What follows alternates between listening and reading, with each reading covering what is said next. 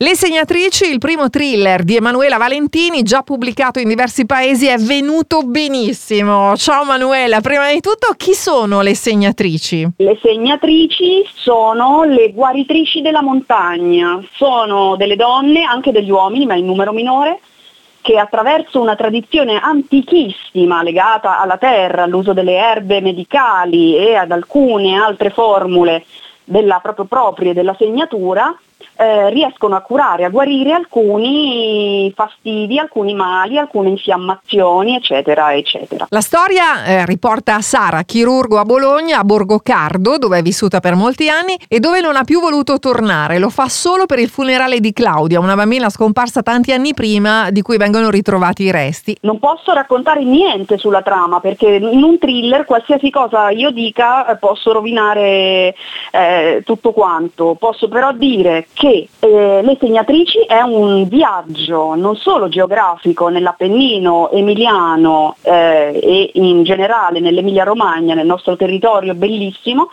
ma soprattutto un viaggio interiore, cioè l'arco del personaggio di Sara che eh, dopo aver rimosso um, qualcosa di veramente grave e doloroso dal proprio passato è costretta a riviverlo e ad affrontarlo. Esatto, dovrà appunto affrontare i, i suoi demoni, insomma, le, esatto. le, le, esatto. sue paure.